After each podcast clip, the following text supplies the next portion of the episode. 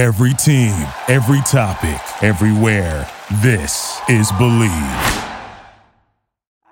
Let me tell you a little bit about Bet Online. It remains your number one spot for NBA, MLB, MMA, boxing. It doesn't matter. Every single prop, every single play, every single point. It's all at Bet Online. When it comes to bets, when it comes to props, everything that you need is at your headquarters for sports betting. That's Bet Online. Head to the website right now, use your mobile device, sign up, get a 50, that's 50% welcome bonus. Don't forget to use the promo code BLEAV, that's Believe, to get yourself a 50% welcome bonus. Come on, there's no need to hesitate. Bet online, where the game starts. All right, let's get down to business. An active lifestyle can cause hemorrhoids. That sucks. Lucky for you, they're south of the border. South of the border is a holistic approach to dealing with the affected area. Go to southoftheborder.com, use code AHOLE, A H O L E, get yourself 30% off. That's pretty rad. And this is not an area of your body you want to put bad ingredients in. Make sure you turn to south of the border. Southoftheborder.com, code AHOLE. I hope you're ready to have your mind blown with the greatest health and fitness information on the planet. Yes, bitch!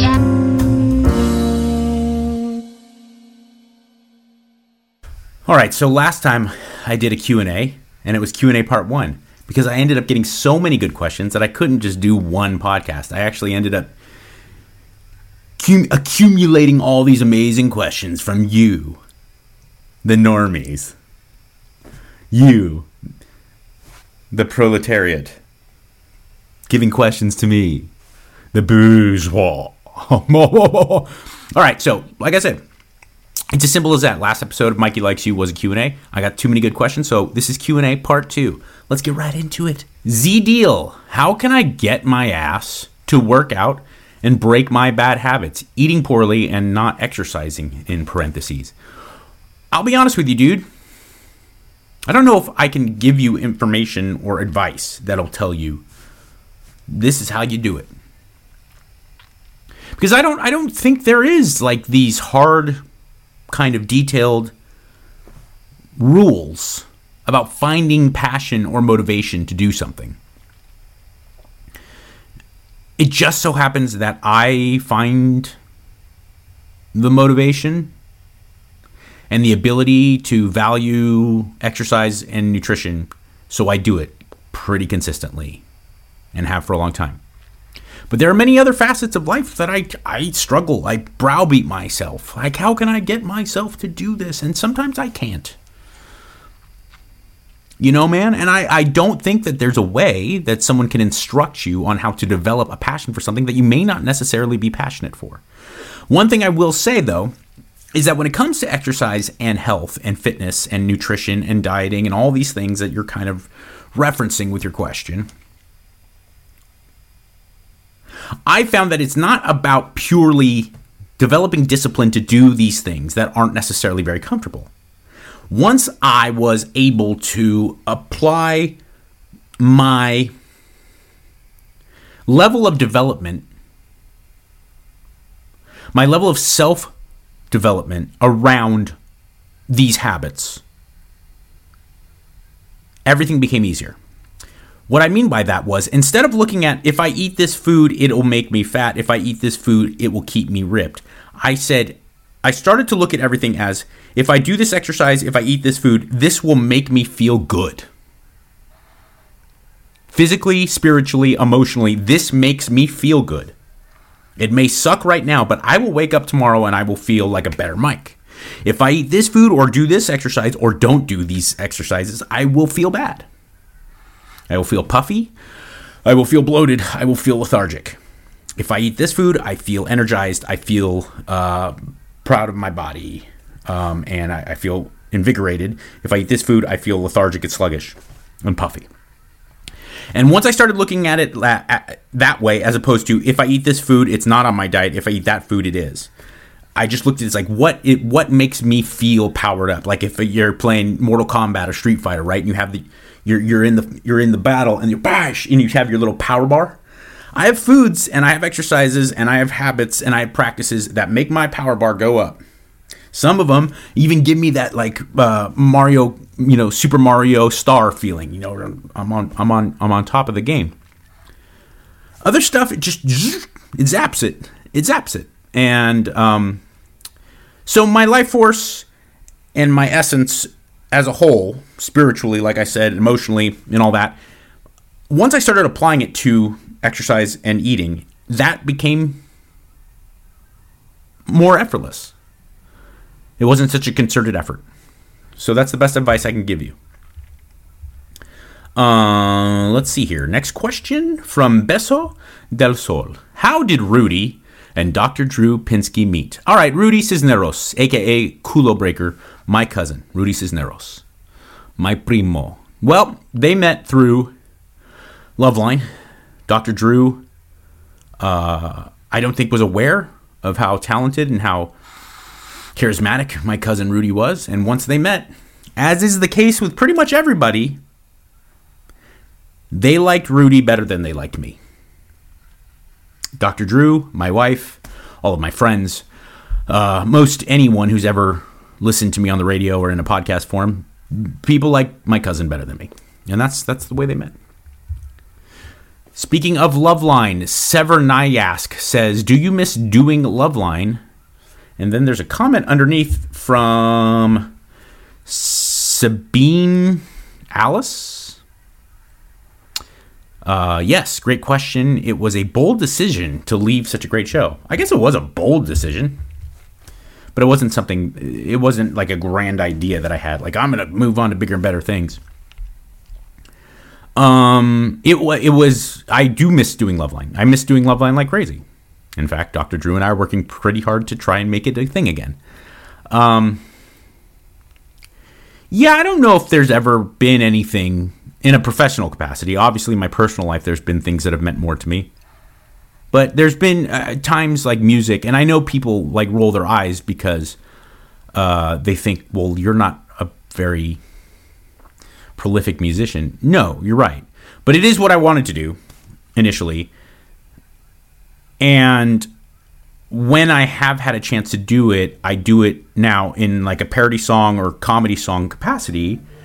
And, you know, Trent Reznor and Axl Rose are not my heroes. Tenacious D and Ween and Weird Al, those are those were genuinely always kind of like my heroes. Devo. It didn't necessarily have to be purely comedic, but it was um, something going down on the farm. Um, it didn't necessarily have to be purely comedic, but there always had to be a comedic tinge to it. Even things, even bands like Queens of the Stone Age were always really important to me because they took their work very seriously. But everything could be, you never knew there was going to be songs that were handled with comedy, with with a with a sense of uh, tongue in cheek uh, approach. Um, Faith No More, clearly, any any Mike Patton.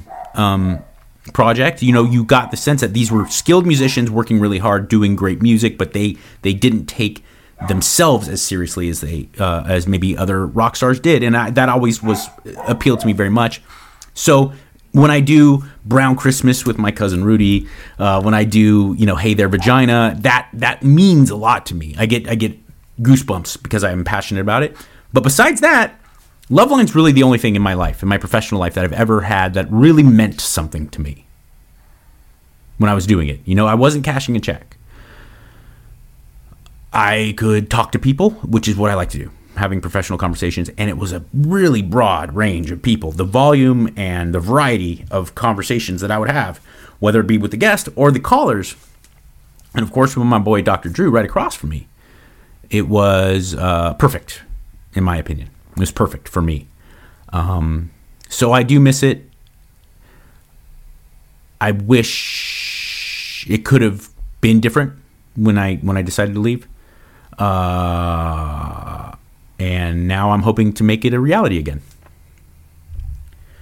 Next question. Dag Steven, what's the longest you have stayed on a bulk trying to decide when it's a good time to come off and cut or if I should just keep enjoying the strength gains? Also, which Gracie brother is the greatest? Okay, two big questions. Let's start with what's the longest you stayed on a bulk? Uh, maybe a year, a year or two.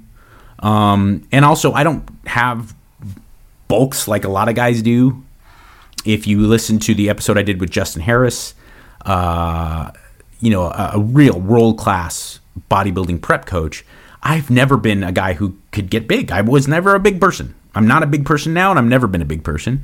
But um, I noticed that if I really buckled down with my training and followed a diet for any concerted amount of time, I could develop a, a nice looking physique, right? But I've never a big. I have really small genetic, like really small. I'm so I'm like Shaquille O'Neal for my family, and I'm 5'10. My mom's 4'11. That's not a joke. And her parents were pretty small herself. On my Mexican side, my dad's my dad's not a big man. My dad's 5'7, I think. Um, and he had some freaks in his family, like uh, generations past, that were like six two. You know, with a freak out of nowhere. But most of the people in my family are really small, not only short but small, small people. So I was never going to be like you know Dwayne the Rock Johnson. Um, but I I could be Jason Statham, you know, and I think at times I am that, you know, like or you know, uh, uh, someone a couple people are like you you're you're getting the fight you know the Tyler Durden look and I was like a wrong but b thank you. So at least I'm in that ballpark of like the when it comes to fat loss and when it comes to aesthetics. So I never bulked for like long periods of time. I never got over I was like at my biggest like 210 and that was with tons of steroids and stuff and when I was young everything was going well but I didn't look good and I knew it was time and here's the thing about bulking. I'm going to look, and, and, I want you to understand this, Dag Steven. I'm not saying this with any type of judgment or in a way of pointing a finger at you or trying to be uh, hurtful. I'm not saying this in a derogatory way at all, but you are representative of a lot of people out there, yeah, men especially. You have no business bulking. You're overweight you're overweight. You need to whatever however long you've been considering switching to a cut, it needs to be tonight. And I'm not saying that to be a dick because you're not fat. You don't look bad. You don't you're not a bad looking person because of your physique. Clearly, uh, you you've been enjoying the strength gains. You've been training for a long time, and you've gotten big, strong muscles. That's awesome, and I understand the desire to do that. But unless you're going to be a competitive strength athlete, where your strength really matters, you could give a fuck about your body fat levels because you just want to keep getting stronger. If that's the case, fine. You're an outlier. If you're going to be a competitive, high level competitive bodybuilder, not some like local show dude, and you need to just keep getting bigger, you need to get up close to 300 pounds so that you could even stand a chance to compete with the good guys, that you're an outlier. But outside of that, all people need to get body fat down men, women, old, young. This it's crazy that in this country right now we have people that are like worried about I'm going to go continue my bulk. Fuck that. Men need to be under 20% body fat. Women need to be under 25. We need to start getting our heads on straight. Okay? I do not think people need to get shredded because if you go too far in the opposite direction, it can actually have health problems too, and it, it, it kind of ruins your life you know, I, I my markers are always like when women complain about not having a menstrual cycle, and they're not on birth control, they just stop having their period because they're so shredded and they're training so much and stuff. That's a bad thing. Unless you're getting a paycheck, that's a really bad thing. And when guys stop getting horny, that's a bad thing. When a 22 year old guy talks to me about how like, yeah, I don't even. I can't even get a boner anymore, man, because you know I'm just I'm six percent body fat and I've been dieting for 12 weeks. It's like, whoa, what are we doing? Whoa, whoa. But if you're not in a healthy body fat range, you're any chance, even if you're supplementing with ex- exogenous hormones, the chances of your hormone profile of your internal uh, working, your internal function, be it your organs, your musculoskeletal system, your mood, everything going on internally, if you're not in a reasonable body fat range, it's all haywire. Okay? And you can you can do TRT and you can cold plunge and you can do all you want, but if you're 28% body fat, it's all for nothing.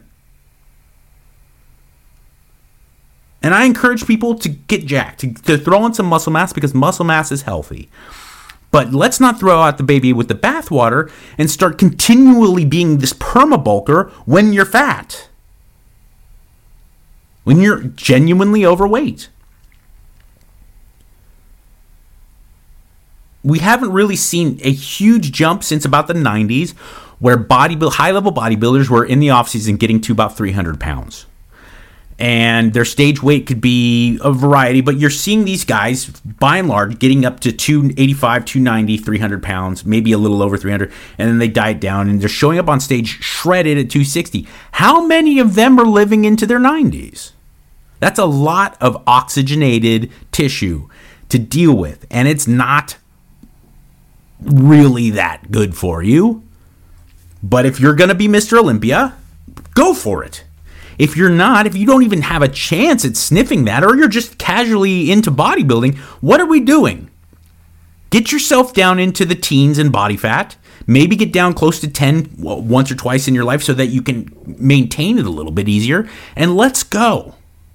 This whole idea of physical culture, bodybuilding, powerlifting, any of it, it's all built around health. In, in its initial stages, it was all built around being vigorous and powerful and strong and healthy resilient to the outside forces, strong, vigorous. Being over having high levels of body fat throws all of that out. I don't care how much your deadlift is. I don't care how much your bench press is.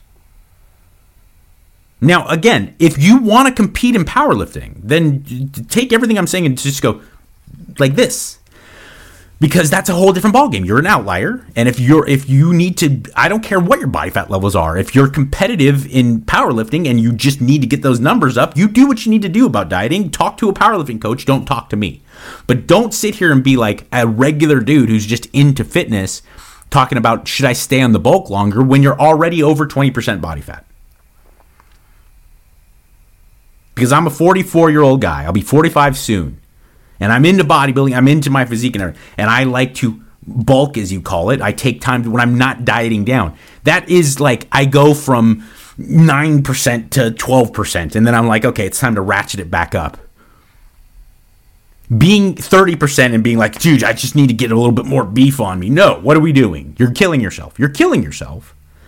And you're asking me, should I stay on the bulk? When do you know when it's time to pull the plug? It's times now. The time was actually three years ago. Okay, and and I'm dude, I don't I appreciate you asking this question. It's a great question, and I'm not making fun of you and I'm not trying to insult you. I'm saying that you asked a great question that is representative of a lot of guys, especially where they're like, I don't know, man. I'm thinking about starting a cut, but I don't know whether or not I think I need a little bit more, you know, leg growth or anything. And I'm like, dude, you're 40%, you're you're you're really way overweight. You should be like wondering if you should consider bulking or cutting when you're like 15%. Okay? Like, we got to get more realistic about this. Your second question which Gracie brother is the greatest? Now, it really depends what you mean by greatest. Greatest of all time fighting, purely, I, I think it's impossible to deny Rickson. Greatest personality? I my personal belief is Renzo. Uh, but Rickson is a, is a real living samurai. Like everything about Rickson, as far as like the who's the goat, we got to go with Rickson. But as far as like who's been the best for the Gracie family, Rener and Ryron have a great argument because what they do with their with their Gracie breakdowns and what they do with the Gracie Academy, they're they're awesome. Rorion was in, was the man who kind of put the Ultimate Fighting Championship together. He was the one with the with the kind of the underground tapes where he was showing how effective Gracie Jiu Jitsu could be against all forms of martial arts. So Rorion's got to be mentioned. You know, like it's really hard to break it down. It's like, what do you mean? Who's been who's been the most important for the name, for the sake of the legacy of? It's pretty hard to argue with Hoist, the guy who's like my size, who just started trouncing dudes, huge men, powerful, huge dudes, and he was. They're like, ah, no, please, I, I'm done, I'm done. So Royce has got to be on that. But you know, it really depends. It might uh, who's the best for me, Henzo, because he's the he's the most gangster. Henzo, I, he's probably 50 something. He'll fight me right now if I step out of line. He doesn't give. He could be in flip flops and his jeans, slap the shit out of me. And, and all of you too. Henzo's, Henzo's dope. Like that. Like Henzo's the Diaz brother of, of the Gracies.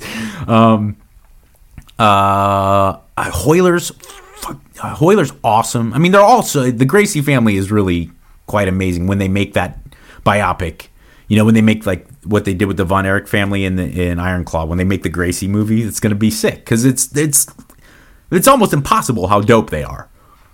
But if you if you if I had to pick one right now, like in their prime, who's the great Hickson? Hickson's the greatest. Uh, want to do dry January? Any thoughts or ideas for doing something after a hard day's work as a plumber and not stopping at Circle K for a 12 pack every day. Ooh, from G Garfunkel 20. Great question. I don't like to give people advice on like sober challenges because I'm someone who's in recovery. And I know that sounds stupid because you're like, hey, you don't, you're sober. How about you?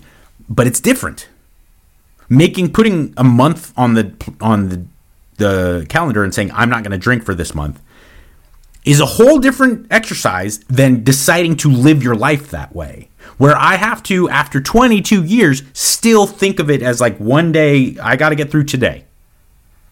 I got to get through today. Is it easier for me now than it was 22 years ago? Of course but I still have urges, and I'm still probably just as susceptible to throwing my life away as I was when I was 22 years old. It's a different practice, okay? And and so I just want to make that very clear. I'm not saying don't do sober January. I'm not saying I'm against it. It's, it's actually a great thing if an adult to just try because you're talking about an intoxicant, talking about any type of chemical when you're putting it in your body and you become dependent upon it. And there's many levels of dependency, right? I'm not saying you're an alcoholic or that you have a drinking problem, but you're you have, as you pointed out, this is my way of dealing with a hard day day's work, and it's, and it is being a plumber day in and day out. It's tough work. It's fucking difficult and you earn your money and uh, you got to deal with people too on top of just the physical labor. You got to show up with people some people are probably jerks and they're they're probably just busting your chops and you're just trying to do your job. They don't understand plumbing whatsoever so they start making ridiculous demands of you. I get it. But you're now your your solace in life is is a chemical right? So it's probably really cool that you're going to just try for a month to see my best advice is to not look for alternatives, right? Like, well, I'll start smoking weed. Um, my best advice would be to find stuff inside you as a grown man that can replicate that. Because in reality, and I'm, I'm treading I'm I'm walking on thin ice on purpose because I'm in recovery does not mean I have any problems with people drinking or using drugs. You're a grown adult, you work hard, you do you. Your relationship with drugs and alcohol is your business. Mine is mine. So I'm not trying to insinuate that people it's a bad thing to drink or use drugs. It's a bad thing for me. That's it. That's all I'm saying. But you can't find your pleasure in life from any controlled substance. You can't. It can be a nice adjunct. Sure. I'm not fucking giving up my coffee. You know, on a much smaller scale. Uh, I'm not giving up, you know, porn because I'm married. I'm I'm gonna be committed to my wife, but I'm not giving up like my small carnal pleasures of being by myself. Uh, you know, I, I, get it, but I, I can't derive my solace and my comfort and my joy in life from anything that is a is some type of intoxicant, right? And nor should you. It's a great adjunct. I get it. It probably does do a good job if you're working hard as a plumber and people are busting your chops. But you have to find something else, not only inside of you, but also in the world around you, that can be your real source of solace and that should probably be your top priority in January, as opposed to finding some alternative, right? Um, if you're talking for quick fixes, there's pretty. I hate to sound like the world's biggest meathead idiot, but there's pretty conclusive science to show that exercise is pretty damn good as far as stress release, as far as you know, cranking up the endorphins and the dopamine, and you know, it's great. It can be that for you. Um, meditation. I don't think meditation is as good as 12 packs, but it'll help. And skill development. It's the one that I think has been huge for me that a lot of people don't talk about. But developing a skill outside of just training to look and feel better, you know, martial arts, instruments, second languages, woodworking, drawing, painting, sculpting, working on a skill, something that's difficult, and getting better at it, seeing a, seeing a marked increase in your ability to to do said skill is uh, is wildly therapeutic.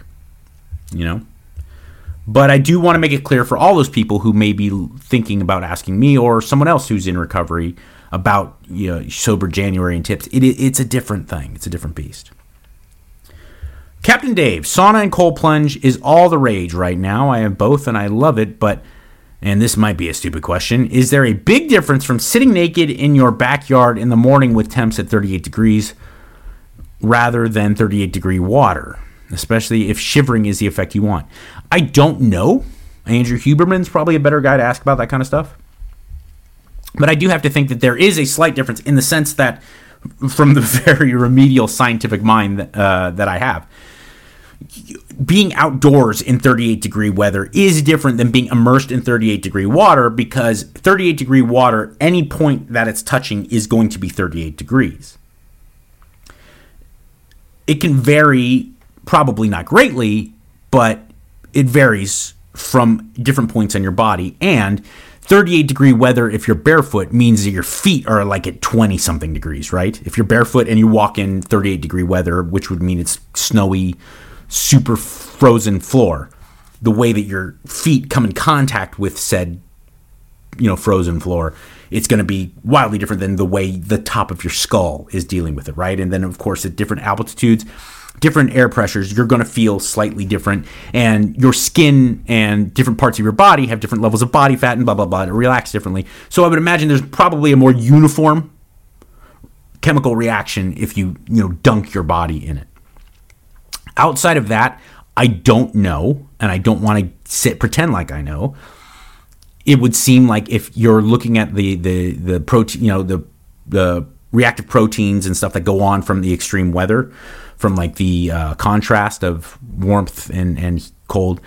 Uh, probably, if you walked outside in your underwear in Minnesota in winter, it would be similar.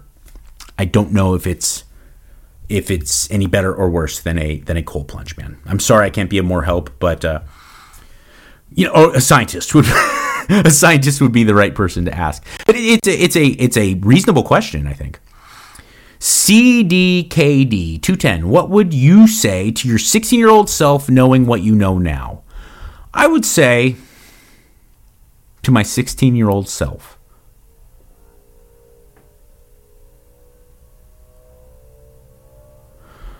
That's a really good question.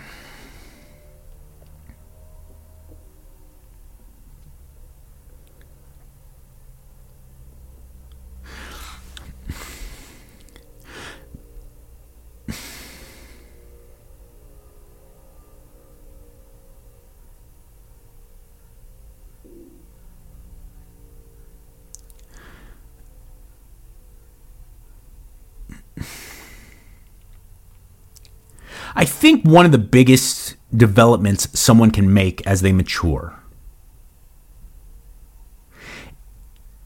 is understanding what's cool and what's not, regardless of what is labeled as cool. I get the the thing I would say to my 16 year old self is I would give my 16 year old self the advice of learning how to discern between what what is perceived as cool and what is actually cool. Because the two can dress up very similarly but they're different things. Standing up for what you believe in is about as cool and as manly a thing as you can do regardless of the regardless of the discomfort that may come with doing so so one could assume rebellion is cool. Yes and no. Rebellion by throwing a brick through a window because it's against the law is not cool. It's fucking stupid. It's reckless. If someone is forcing you to uh, defend a political or social idea that you don't genuinely believe in, and you formulate a very reasonable and compelling argument to the contrary and have the balls to stand up for yourself and then present said reasonable, compelling argument, that's really cool. It's really cool. Banging a lot of chicks is cool. It is. I'm not going to pretend like it's not.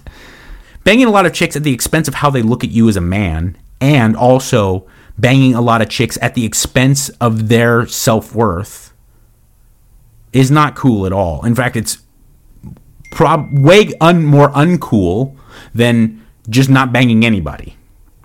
Banging a lot of chicks and somehow figuring out a way to actually have them respect you too is the coolest. Unless you made a decision to not have sex and you be a virgin until marriage, that's cool. That, I, that's gangster. I'm not trying to pick on that. I'm gen- I'm being sincere too. If you have if you have the belief in something at that, especially as a young person, and and then commit to it, good for you. But if you're into sex and you can bang a lot of people and also alternatively treat them with dignity and respect, that's the coolest. So my point be what, what my point being, what I would tell my 16 year old self is like learn how to unpack things that may look like the same thing but are very different because things that are cool and awesome and appealing can, and things that are are scumbag behavior can often be in the very in a very similar costume but you just got to be able to kind of undress them and be like wait whoa whoa, whoa okay that is pretty cool that's super not i know they look like the same thing you know like when the a lot of dudes in the early 2000s were driving around in their Chrysler 300 and it really did kind of look like a Bentley but it wasn't a Bentley you know that's what I would do. I would I would give my my 16 year old self the advice to uh, to kind of unpack those things. What's the craziest story about going out on a first date? I have a feeling you had one hell of a run when you were in your 20s from Trey Thinks. I did. I did. But uh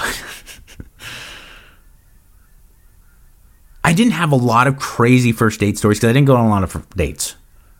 I went on a crazy one, but I was I was in a lifestyle that I didn't have a lot of dating. I just had a lot of meaningless sex.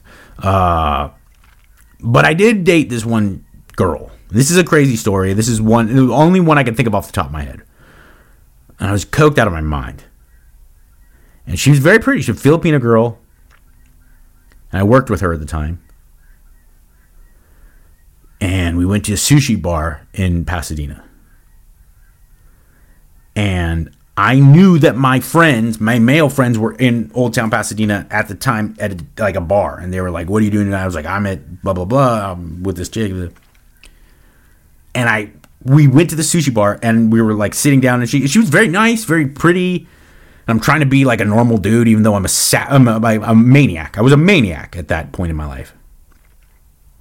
Before I got clean, like really tried to get clean, and and before it got too dark. So from 99 to like 2000, like the beginning of 2001, I was an, an, utter maniac. Because once after that, before I got clean and, and that last part of 2001, you know, um, around 9 11 and, and, and the end of 2001, there was no main. I was just so dark. It was just dark. I was isolated and dark and, and, and suicidal. And so there's no crazy stories to tell. It was just bleakness, horror. But for this time, I was, I was all right. I was living a savage life. and I was blown. I was so coked out. I was, and I was drunk, and I was coked out. And we go to this place.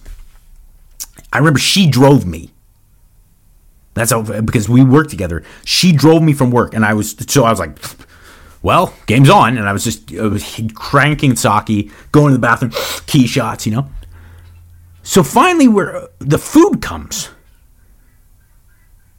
and she starts eating, like like Conan, in the scene where he's around the fire.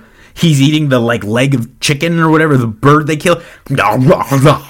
All before me bow before me because I am the greatest barbarian. And the shit's flying out of his mouth. You know.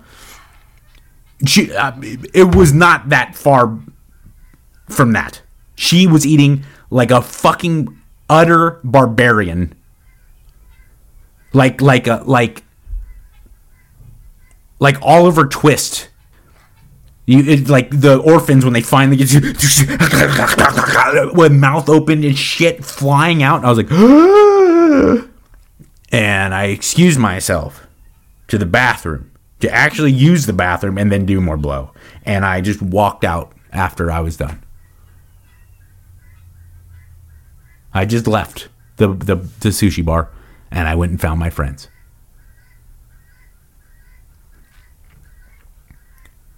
You know, I, you gotta remember, I didn't have a smartphone. I just had like a stick Motorola. I think it was one of those like open up phones. I was calling people. I was like, "Where? I'm I'm walking around in Old Town. Where are you?" And I met them, and I then she didn't work the next day. I did. Finally, like two days later, she shows up at work. She's like, "What happened?" I said, "I'm really sorry. I don't remember the lie. I think I got sick. I said I got sick, and I knew you drove, and I'm really sorry." I can't remember if I offered to give her money for the food we had just ordered. But that's true. That is I that's the craziest thing I can remember. I literally let I walked past I got out of the bathroom and instead of walking back to the table, I just kept on going. See you later. I can't be around that eating. I'm not proud of that, but that's my craziest story. You asked. Oh, Coach Vic from the Thai Boxing Institute. Hey, Lechuga. Besides me in our training sessions, what are some memorable coaches and experiences that you had? Why and why are they memorable? That's a really good question. Uh, well, honestly, me, I know you were making a joke, and you called me lettuce. Uh, but certainly working with Coach Vic at the Thai Boxing Institute uh, was very memorable because he's very good at technically breaking down the art of Muay Thai, which I was very, always very fascinated by, uh, the art of eight limbs. And that was very meaningful to me for a couple reasons. One, because Muay Thai, even more so than uh, other striking sports, is really based on you chilling the fuck out. It's super savage. I mean, it's just most the most brutal. Besides maybe Lethwei, which is just like enhanced Muay Thai, it's the most brutal combat sport there is. Uh, knees and elbows to the face is fucking insane, and leg kicks where you can't walk for weeks. I mean, that's there's nothing more brutal. But the the sport itself doesn't exist. You can't go berserker. You have to be composed and find yourself, and like find the ability to be able to move without spazzing. Because you spaz and you're done. Um, and so Vic was really good at like not only the, the, actual technical details of Muay Thai, but also helping me just to get to that center, which has helped me tremendously in my grappling, honestly because uh, I don't I don't gas out like crazy from trying to you know smash smash smash all the time. I'm always, I'm constantly nose breathing and being patient.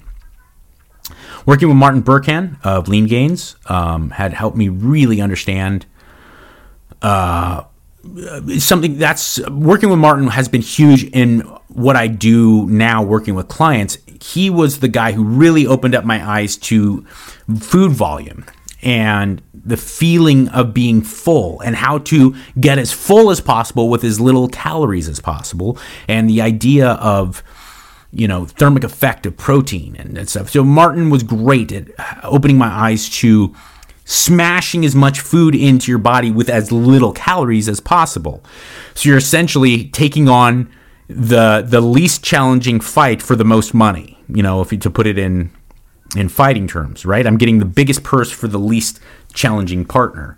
Um, you know, if you're getting four or five hundred calories from potatoes and and chicken breast, and I'm I literally can't think of finishing the last bite because I'm so stuffed. That's amazing if you're trying to diet because four or five hundred calories of hamburger, I'll be start. I will do three of those 450 calorie hamburgers. You know. So he he was great. That was really useful for me. Stan Efferding, working with Stan Efferding and getting some understanding about not only it's not only about what you eat, it's about what you digest and also how that food makes you feel. That you know, it's something I talked about earlier in this podcast. Stan has been great. I recommend all his books and all his teachings. Um certainly okay, working with Kron and Rickson. I trained at Kron uh, Gracie's Academy back uh, for the the last part of my living in Los Angeles. And Kron is really a, a thoughtful, interesting guy, and obviously, clearly, world class grappler. But Kron's like a really interesting guy. He has his own take on things. He's not someone he marches by the beat of his own drum, and Kron's not a big guy. You know, he's a, he a beautiful man with a beautiful body, but he's not like this. A lot of modern grappling has become all about like these roided out monsters and that game doesn't work for me. You know, I, I just did a seminar with Nicky Rod, and don't get me wrong, Nicky Rod's as awesome as they get, right? I mean, on the mats, he's amazing. But he was showing me some of his like body lock, uh, Roddy lock, as Nicky Rod calls it, and it's and it was picture perfect when it could work. If I did it to anyone who was like bigger and stronger than me, which is most people, um, I felt you know I felt very limited by it. You know because Nicky Rod's who's bigger and stronger than Nicky Rod? I mean, real like the Mountain maybe, uh, but Kron's like a like a slight little guy, endless cardio, amazing athleticism, but not he's not going to smash you. So he had this way, and you could see it when he would fight at ADCC. He would take these wrestlers and they'd just he'd be like, "Go ahead, shoot your double," and they could boom, guillotine done, because he he was so precise. Like he had this way of analyzing things. Like he showed me how to do a guillotine one time, and it was like I tweaked like the positioning of my hand, and it went from useless to death. And uh, and it, that like opened up my eyes in so many ways. And also, Kron's like a really cool. Kron, Kron was always just like a cool guy. He was like a genuinely. And I don't mean cool guy like Fonzie. Like he was like a genuinely good, personable guy to be around. So that was de- definitely will stick with me forever. And then of course while he was training for some of his MMA fights, he would be so busy he couldn't train. So Rickson would teach the the afternoon class, and you know I was doing Loveline, so I couldn't go to night classes, and so there'd be very few people at the noon classes, and Rickson's teaching. And uh, Rickson, yeah, there's a lot that happened there. One time, uh, you know, I actually talked to my wife sometimes about stuff that Rickson would tell me at, like so she can make it relate to acting because like one time he told me there was this I always tell this story on different podcasts because people are fascinated by Rickson, you know. And I, there was this guy there, and he was this Asian dude, like five six, but jacked. He was so jacked. He looked like Odd Job, and uh, Rickson was showing a way to elevate your hips to from the guard to attack. And this guy, you know, after like three or four times of Rickson showing it, this guy goes, uh, "Master Rickson, I'm sorry, I my legs are so wide and stubby. I don't, I don't think I can do that. I mean, physically, I don't think I can get my legs to position that way." Uh, and Rickson goes, "Then don't do it." and we're all like, "Well, can you elaborate?" And he goes, "My jujitsu is not your jujitsu." And he and then he stopped and he broke it down. He said, I can give you tips, I give you exercise, but your jujitsu has to be your jujitsu. How it fits your mind, how it fits your body is special, unique for how you do it. And um, and he ta- he talked about how he's like obviously there's fundamental ideas, but how you develop your style is so unique to you, and it can never be. No one can ever take that away from you. You shouldn't fear that, you know, and, and that's something that like really stuck with me. And I, uh, I, I it's a very true story. We were ta- my wife was doing an audition one time. And we were, you know, now that most auditions are self tape, right? Uh, I, I, I, obviously I'm not like helping her act, but I'm there filming and I'm reading with her and stuff. And I told her that story, and what I meant by that is like sh- you you can get so bogged down of like this is how Meryl Streep does it, this is how you know Daniel Day Lewis does it, right? But the reality is, is like it's an art. There's fundamental ideas you can learn, and you should be able to keep as as foundational um, kind of premises.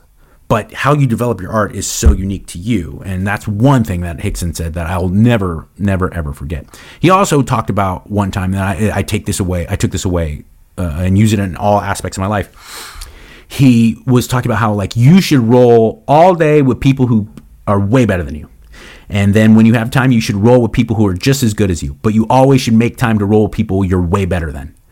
And uh, it, it, wasn't just personally to me. We were it was in a class, and he and someone asked, you know, well, can you can you elaborate? And he said, yeah. He said, you got to roll with people who are you know masters that just you stand no chance because you're you're you'll elevate your game. You'll be focused. You're you're drum tight. You need those people to smash you, keep you humble. Also work your defense, and you may pick up things you get the osmosis of working with a world class grappler, right? You need people who are just as good at you on the same level so that you can push yourself. It's a competitive feeling. Like I got to get this guy this time because last time he got me, and here I go, and I feel confident that I can do it. But I also know like he's pretty good, and he's not gonna, he's no he's no slouch. So you're you're kind of it's it's a good push and pull. He's like, but if you're constantly working with with black belts and you're a blue belt, you'll never feel safe to try shit and grow. You need the people who are like it's their third week so that you can feel comfortable and confident to just let go and, and grow as a, as a grappler to try stuff.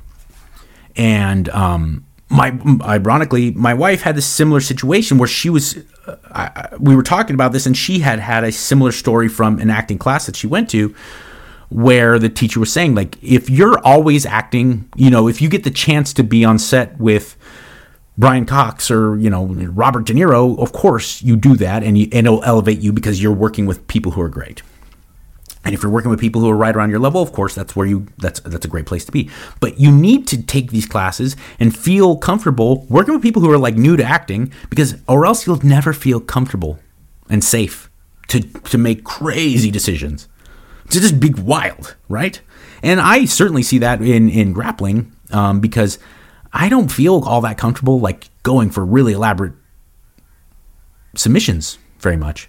But I will if it's if it's like you're a two stripe white belt, I'm gonna fly up and try to armor you, you know. And so you know, just that that was something that I took away from from me, and, and I see it in um, in a lot of aspects of life.